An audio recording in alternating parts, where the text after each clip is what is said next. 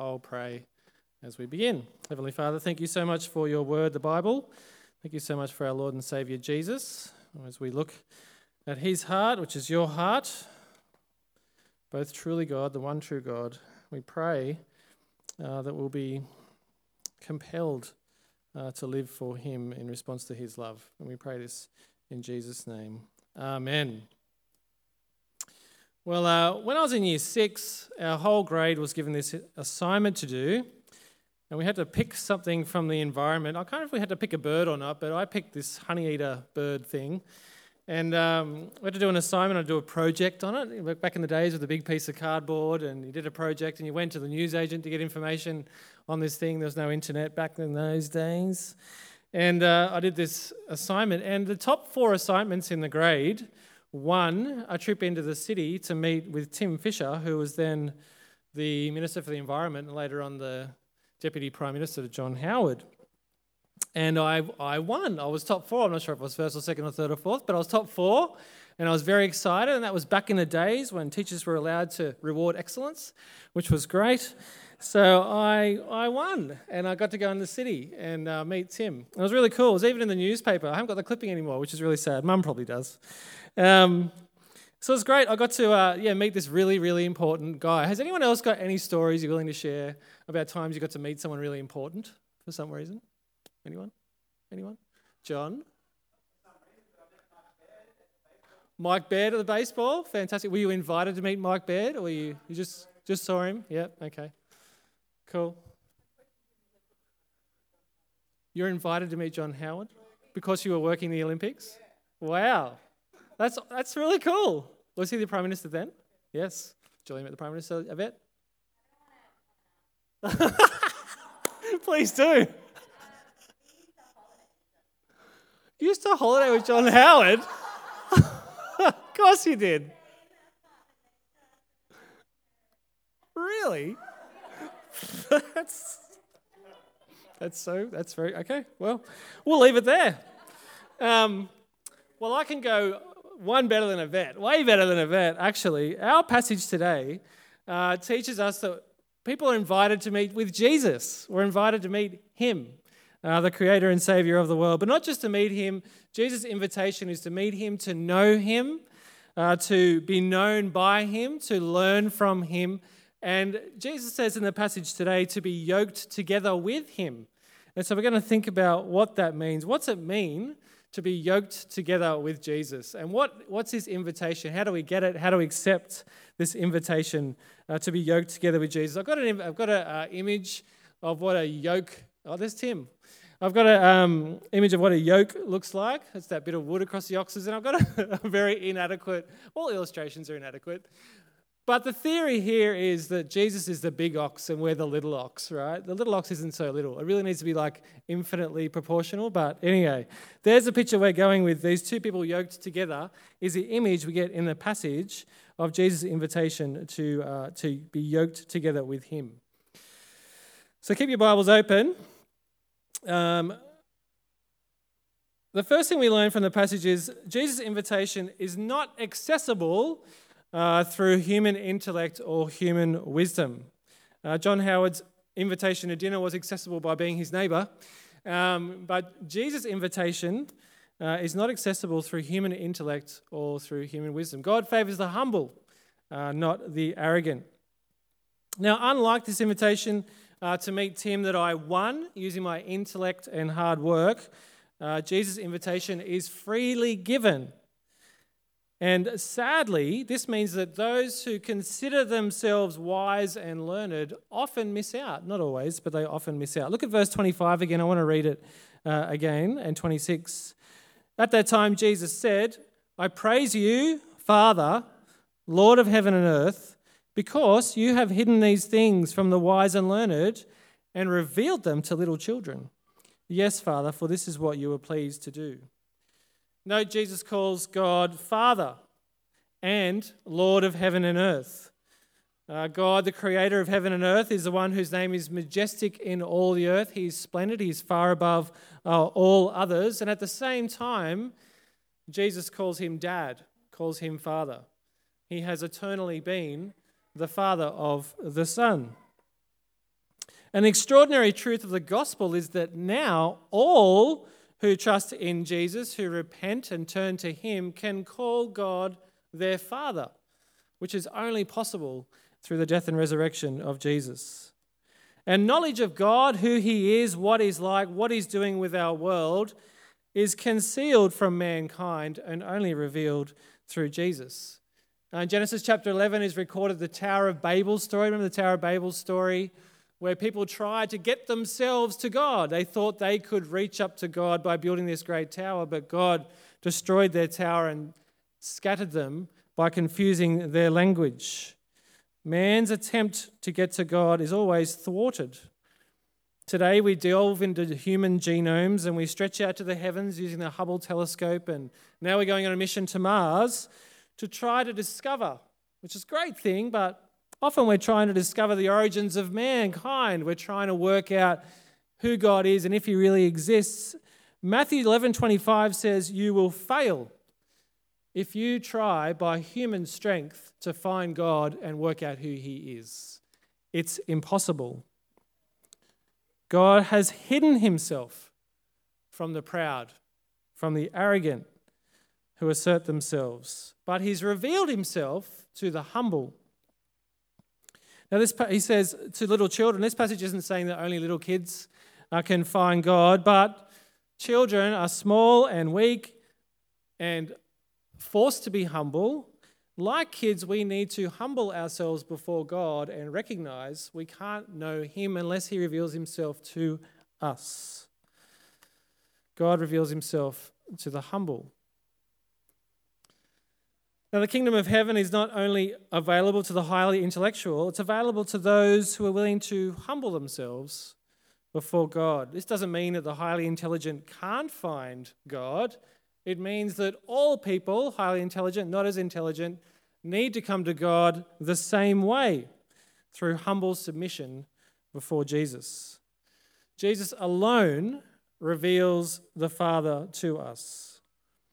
Jesus quietly claims here in these passages to be the locus of all revelation. All of God's revelation comes from Him and through Him. Whatever revelation there may be, dispersed in human intellect and values, in action, in nature, in history, the center of all of God's self disclosure is in Jesus of Nazareth. He fulfills all the hopes of the Old Testament. He is the heart of all revelation. In a dark world that's lit by candles and lamps, Jesus comes as this bright light, this searchlight in the world. Look again at Jesus' astounding claim in verse 27 All things have been committed to me by my Father. No one knows the Son except the Father, and no one knows the Father except the Son, and those to whom the Son chooses to reveal him. Jesus claims to be the plenipotentiary representative of the Father. Does anyone know what that word means? I only learned that word from watching The West Wing. If you watch The West Wing, whenever he commissions a diplomat, he says, You are now a diplomat to this country and plenipotentiary, which means that person alone represents that country in the other country that they're going to. So, in case of uh, West Wing, it's the US. He sends them off to Venezuela. They, are, they alone are the sole representative in Venezuela of the US, and they come with all the force of the law and strength of the US as well as a diplomat representing in that country. Um, Jesus comes from the Father's side, equipped with the power of the Father and the wisdom of the Father and the knowledge of the Father. And the only way to access the Father is through Him. He is the plenipotentiary representative of the Father. Jesus, like the Father, is omnipotent. He's all knowing. He's omniscient. He's, sorry, all powerful. He's omniscient. He's all knowing. He's omnipresent. He's all seeing. No one knows him but the Father, and no one knows the Father but him. And he comes with all this power, displaying the compassion of the Father's heart. This ultimate power and sovereignty comes with a deep love and gentleness and kindness. It seems contradictory, but it's true. Jesus fully represents God and he comes with God's own claim on human hearts. And because Jesus alone shares both God's divinity as God himself, he also has our own humanity.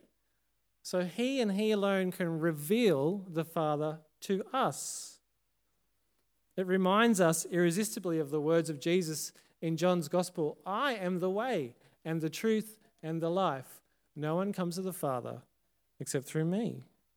Anyone who has seen me has seen the Father. If you want to know what God is like, look at Jesus. If you want to get through to God, you must come to Jesus. If you want to discover the epicenter of God's self disclosure, you will find it only in Jesus. That is the claim. And this is what makes Christianity at once so wildly attractive and wildly hated by people in the world. The sheer exclusivity of the claim drives people in either one direction or the other. And that doesn't allow us the comfort of any middle ground. C.S. Lewis said, There is no way of reconciling Jesus' humility of lifestyle, quality of character, and profundity of teaching with the rampant megalomania which must colour his theological claims about himself if he is not God. He comes as this all, he claims to be this almighty being, which he is. But like we saw in the kid spot, he doesn't come with impressiveness and gold and silver and capes and crowns. He comes with gentleness and kindness and love. Seemingly contradictory, unless he's truly God himself, which of course he is.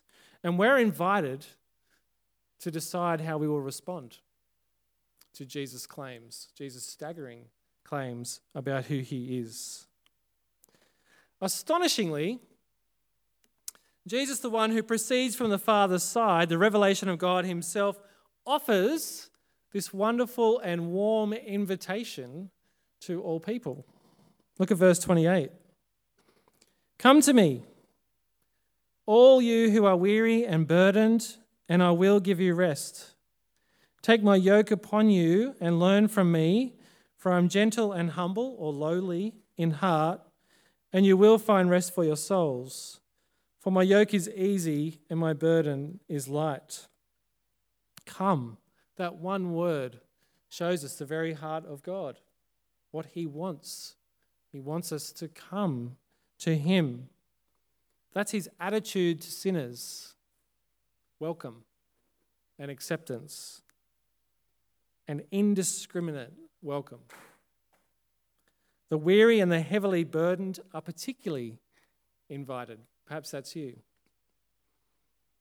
This may have a significance beyond the obvious. In, in Jesus' time, the Greeks sought using wisdom and philosophy to find the answers to life, and they've been doing this for decades, and perhaps they were weary. The Jews relied upon the law with all its rules and regulations that they had to obey day in, day out, and that was how they were trying to see themselves saved, I imagine they felt burdened.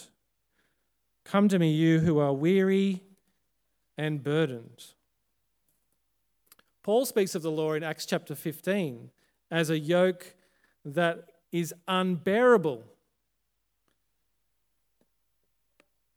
Now then, why do you try to test God by putting on the necks of Gentiles a yoke that neither we nor our ancestors have been able to bear? No. We believe it's through the grace of our Lord Jesus that we're saved. Jesus came to end the search for God by taking his people into his loving arms. He came to lift the burden of the law off of people's aching backs, not to tie more burden on. He offers rest, not a cessation from toil. There's still work to be done, but it's not burdensome work. He offers peace, he offers fulfillment, he offers a sense of being put right in life. We have only to come and trust ourselves to Him, and we'll find that rest. And there's a deeper rest still, which cannot be given but can only be found the rest of taking Jesus' yoke upon us and entering into partnership in life with Him. He wants not only to welcome back the sinner, but also to train the disciple. He wants us to follow him. He wants us to live as he did. Come to me is followed by take my yoke upon you. The yoke was that wooden collar for pulling enormous weights together. They would work together. Jesus says, the carpenter of Nazareth, who would have made lots and lots of yokes back in his day, he says, Come to me, my yoke will fit you perfectly. It will not rub your shoulders. It will not feel heavy. It will not feel a burden. Yoke yourself to me, and together you can live for me. Get yoked up to me. So, how do we yoke ourselves to Jesus? Uh, we can't hand out we can't hand out these large wooden planks at church. That's not how it's done. Um, it means to humble yourself before Him, to repent, to admit that you have sinned and ask for God's forgiveness through Jesus. That's how we yoke ourselves to Jesus. Humble repentance, acknowledging we've sinned before God, saying sorry, and then making Jesus the Lord of your life rather than yourself. Make Jesus' will your will for yourself. Jesus says it means listening to Him, reading the Bible, and then doing what it says. Trusting in Jesus means not only listening, but then doing what it says. And then what happens when we yoke ourselves to Jesus? Well, look at verse 29 again. It says, We find rest for our souls. The anguish and anxiety of not knowing our place in the world, not knowing what the future holds, not knowing what happens after death, all goes away. We find rest, peace for our souls. Jesus is meek, that means gentle and caring. He's humble, lowly, that means kind and approachable. He seeks to use his infinite power for your good. One of the guys in the men's group on Wednesday night said something profound. He said, Jesus is with us by his Spirit and he wants to help us. We just need to ask, and he will. We just need to pray, Jesus, I've got this thing to do. It's hard. Help. Help me to live your way. Help me to do this thing in your name that's hard. Help me. And he longs to help us. Simple yet profound, isn't it? Jesus wants to be yoked to us. Isn't that incredible? He wants to share our burden. But more than that, he wants to do the lion's share of the heavy lifting to make it light for us. Yoked to Jesus, we find rest for our souls. Secondly, we find direction, meaning for our lives. Yoked to Jesus, we find ourselves yoked to the author of life, the one who's sovereign over all things, the one who knows what the future holds. Jesus says, Take my yoke upon you and listen to me. He tells us how to live our lives the best way. It's humbling. We don't know the best way to live our lives, but Jesus does. And we have to admit that. It's humbling.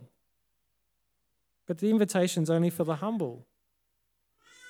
Those who are arrogant, who think they know what's best for themselves, the invitation isn't for them. The invitation is those for those who are humble, who don't know what's best for their lives, who want to take Jesus' lead. For the humble, Jesus offers rest, he offers direction. Listen to me. I know everything. I know you intimately. I'll tell you how to live. I'll tell you which way to go. I'll tell you which way not to go. I remember an existential crisis I had when I was about 20. I was wondering, what's, what's this life all about? I was not a Christian. I was sitting in a bar in Darling Harbour, and it was about two o'clock in the morning. We'd been drinking, and my friends were off dancing, and I was alone. I can still picture the table I was sitting at.